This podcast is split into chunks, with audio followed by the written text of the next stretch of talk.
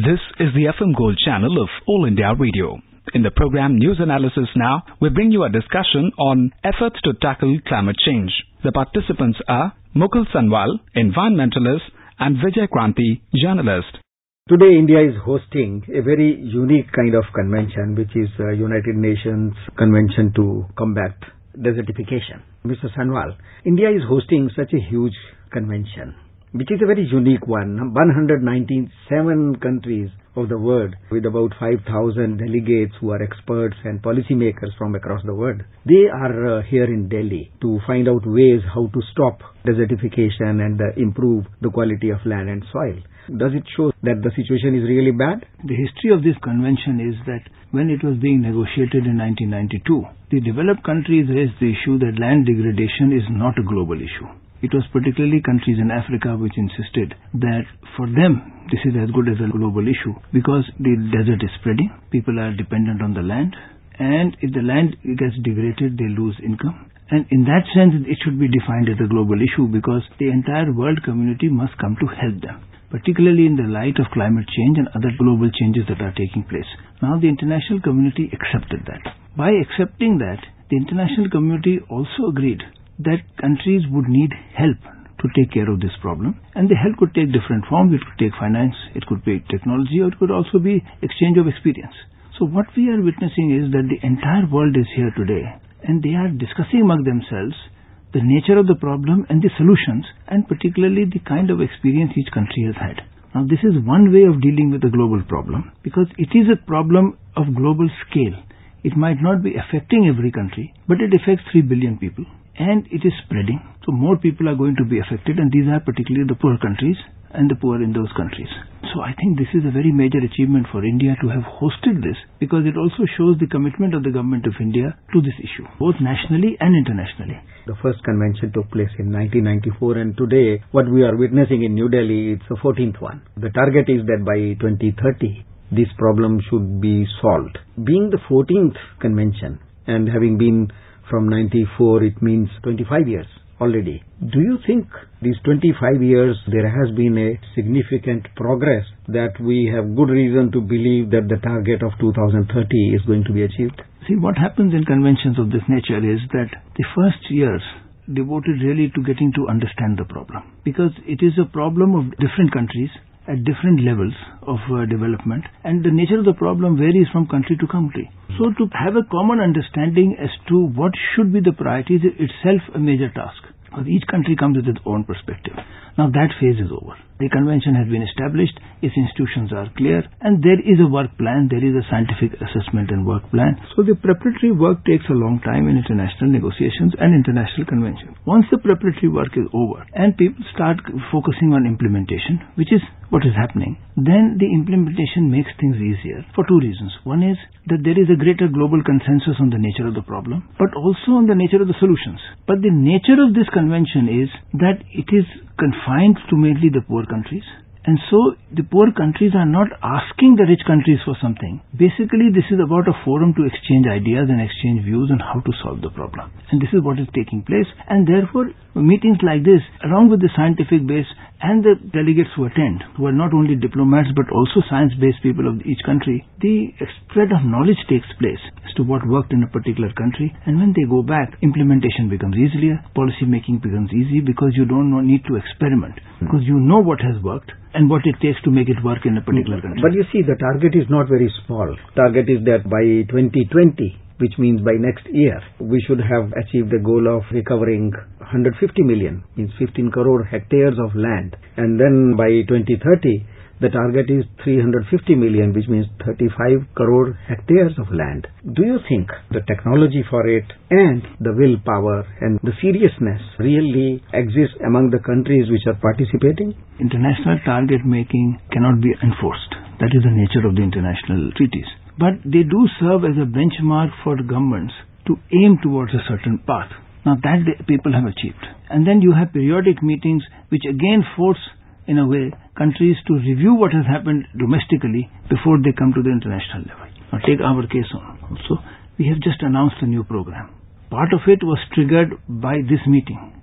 And part of it has been triggered by the nature of the problem itself. So it is easier to get funds. It is easier to focus attention both nationally and internationally. So these meetings play a very important part. And even if the target is not achieved, once national governments move in that direction and the local people see the advantage, then implementation takes place at a very fast pace.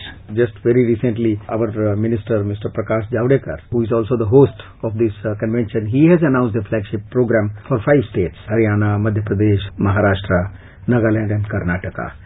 And then it has to be taken beyond these states. Do you think India has the required uh, technology and resources? Let us believe that we have the willpower but then it has to be supplemented by technology and resources. You see, the selection of these districts shows that the government has not chosen desert areas. The government has chosen areas where land degradation has taken place. And the government has also chosen areas which have some rainfall. It is not that these areas have no rainfall. You mean it is doable? It is doable because if rainfall is conserved, which is what happened traditionally in these very areas. The first ruler who established Delhi also established a Bandi, a water conservation, and the wall is still available. They realized that it is not just the Jamna river that is required, but we also need to conserve the monsoon rainfall. Now, if once we can start a movement of conserving the monsoon rainfall, which had happened traditionally, which had got into disuse because we had introduced new technology of pumping water or bringing water through canals. Unfortunately, we have also lost that basic wisdom. For example, even in places like Delhi or other cities which were surviving on the local ponds, bawlis, in most places we have leveled them and uh, created uh, colonies over those water resources. Do you think it can be undone? Yes, it can be undone. And effort is taking place right in Delhi to do that and in other Bawlis. You're quite right. These historical Bawlis are very deep. They are pakka structures but they had gone into disuse because we got into the habit of pumping water, the engineering solution. But we forgot that the engineering solution only takes water from one point to the other. If the source dries up, then you have no water to take. Now we are looking at the source of the water, that is conservation of the monsoon. Mm. India is blessed with two monsoons. If we conserve the monsoon rainfall, it will not only recharge the groundwater. And plus snow also. The snow, because this monsoon also leads to snow that recharges those rivers. So even with climate change, Indian scientists have predicted that glaciers will not melt because the major glaciers, which are the source of our major rivers, are not receding. There is huge amount of snow cover and it is not melting. It is the smaller glaciers that will vanish, but they are not important for us. But we have to be careful. Similarly, monsoon distribution may change, but the total rainfall will not change. So there is a scope to conserve the rainfall and what falls in the Himalayas as what falls in these districts which the minister has selected. And if we can make the success of the bandis and introduce drip irrigation and other modern technologies, we can certainly make an impact and change this reversal process that is taking place, improve the quality of the land. Here comes the very basic issue of conventional wisdom, the historic wisdom or collective wisdom. Luckily, India has been very rich in that field. If we see examples of uh, places like Jaisalmer, which has hardly rain in the whole year, they created uh, their own technologies of preserving water like Tanka and uh, they have never suffered shortage of water in that sense. Do you think this conventional wisdom, collective wisdom, has to be revived? Yes, it has to be revived. Look at Jaisalmer, you said, look at Chittorgarh. Chittorgarh faced a number of sieges, but there was never a shortage of water. It was food ran out or they came out to fight. But they didn't come out to fight because they ran out of water. Even though there is no spring, it is only rainfall. And this you can see throughout India. Now, the traditional wisdom had not vanished from our country because it is civilizational wisdom. It is very strong. It is part of our tradition. It is part of our songs. It is part of our literature. What is missing is that land use changed. Land regulation changed. The British introduced new land laws, which took away the village boundaries and the village lands and made them into government land. Earlier, village lands meant that collectively the village looked after these things, collectively cleaned the ponds, looked after these ponds. But at the same time, we have not been, uh, unfortunately, as wise as we used to be. Take example of Punjab and Haryana, which were very rich for production of wheat and very high quality wheat. But they suddenly discovered that uh, basmati gives you more money, so they left wheat cultivation and took to rice, which has degraded the lands and especially political decisions like making electricity free for drawing water from underground. Do you think uh, we have to go back on such decisions? We are going back in a sense. As urbanization is taking place, for example, and the middle class is getting rich, diabetes is also spreading. And one cure for diabetes is changing the diet, going back to coarse grains, millets, and other grains which were grown in the areas where the minister is now focusing on. And these grains were what was popular in this country. This new miracle wheat and rice have been introduced from outside. So we had these coarse grains, we remained healthy and now there is a huge demand of the coarse grains. One can clearly see that Bandhi's conservation of moisture, going back to these traditional cropping patterns, which yeah. are good for the soil, we do not degrade the soil also, they do not need high levels of fertilizer, and there is a huge demand from the urban areas and people are prepared to pay high values. It is quite likely, I say, as middle class incomes increase, the per quintal value of millets maybe more than the basmati right, rice right. and then people will switch to it. Let's shift to another issue from the traditional one to the modern one. Today we are equipped with most modern and useful knowledge. For example, India is a space uh, power. The ISRO's uh, satellites are very well capable of tracing the changes in land use, land's uh, fertility, land's richness. So do you think this kind of experience with India and learning from Israel, do you think this exchange of information and resources is going to make a difference and make such a convention successful? Earlier, land related to local knowledge, local values, local systems. You have very rightly said with satellite imagery, we have an idea of not only the condition of the land but the changes in the land. And satellite imagery can be shared, it is cheap, that adds a new dimension. The second new dimension is that meetings like this exchange experience. And the third is for relevant for our country that we not only have the ISRO and the satellite imagery, but for example the Indian Meteorological Institute is now working on the Indian monsoon and they have found that global models do not operate on the Indian monsoon because the monsoon is something unique to India. Himalayas are not there in any other country. So normal trade winds shift for example, the trade winds that come, the monsoon wind that hits Darjeeling, then shifts, takes a right turn, glows along the Indo-Gangetic plain and goes to the western Himalaya. Now this kind of phenomena doesn't exist anywhere else because the mountain ranges are not so high.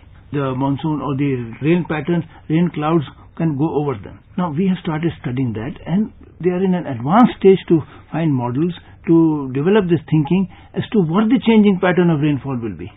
So modern science is equally important to supplement the changes that have taken place. Earlier, global change was not taking place because of human intervention. Now, because of climate change and urbanization, this intervention is coming up. And the sharing of conventional yes, and uh, traditional. And India is in the forefront of this.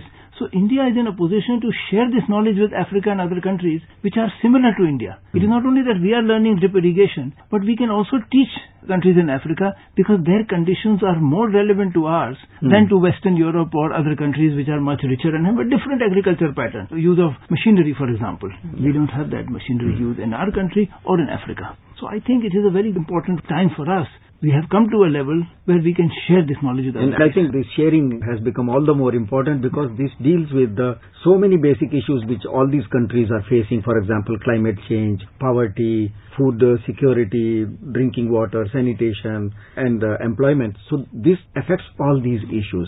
That calls for more cooperation and more serious. And most of Africa is affected by this. So it also gives opportunity in India to reach out to Africa and share this knowledge with them and improve our relations and improve them. our relations with yeah. them. So I think that is a very major shift in our approach to the world and our approach to our neighbors and approach to science and technology because now we have started harnessing science and technology to deal with these local problems.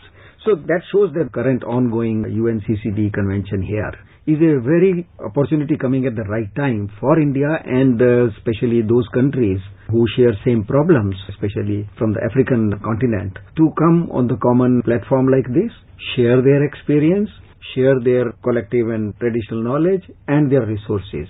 Let us hope that this convention is going to make a big and difference. As you said, this leads to international cooperation. Yes, of course. So let us hope this is a great opportunity both for India and the whole world to come out of those problems which we have been facing since long. Thank, Thank you, you, very much, Mr. Mukul Sanwal. Thank you. You were listening to a discussion on efforts to tackle climate change. The participants were Mukul Sanwal, environmentalist, and Vijay Kranti, journalist. This program was produced and presented by the News Services Division of All India Radio. This program is also available on our website newsonair.com. You may email your opinion about this program at airnsttalks at gmail.com.